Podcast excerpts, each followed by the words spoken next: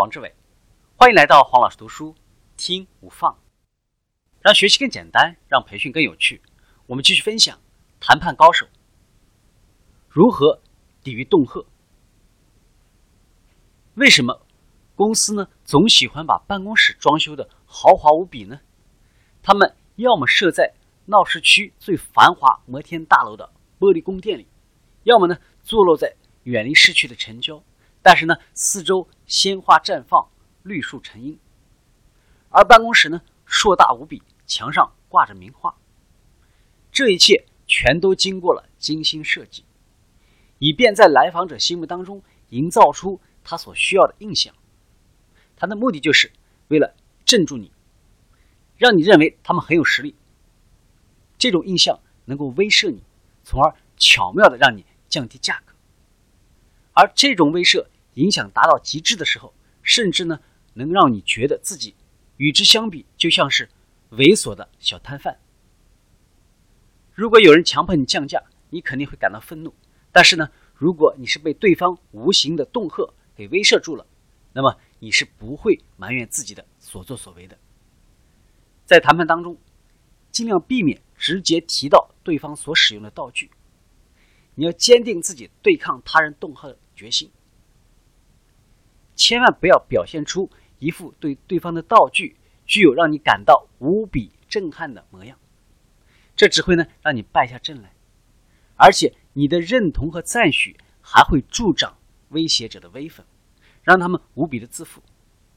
因此，记住，千万不要感叹对方的大楼有多么的豪华，也不要称赞他们的办公室。窗外的风景有多么的好，更不要对着墙上的名画流露出惊奇的神情。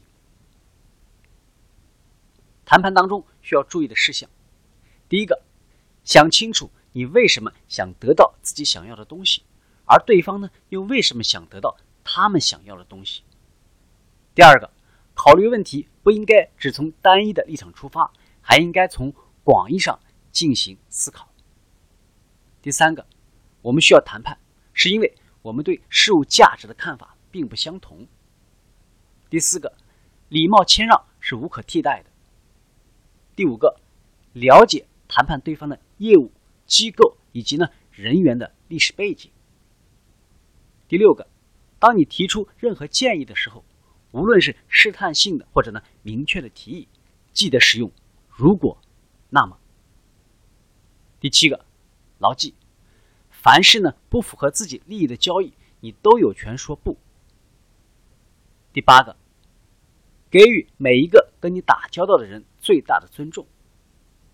第九个，要竭尽全力、不折不扣的执行双方同意了的合同条款。第十个，面对一个非常棘手的争议问题，如果所有该说的、该做的都已经尝试过了，却仍然呢深陷其中，那么。你必须根据“万事皆可谈判，也可以再谈”这样的原则呢来采取行动。谈判高手到这里就结束了，请继续收听下期的精彩内容，请关注我们的微信号“黄老师读书”，谢谢。听五分钟，不一样，新收获，新成长。我们下期见。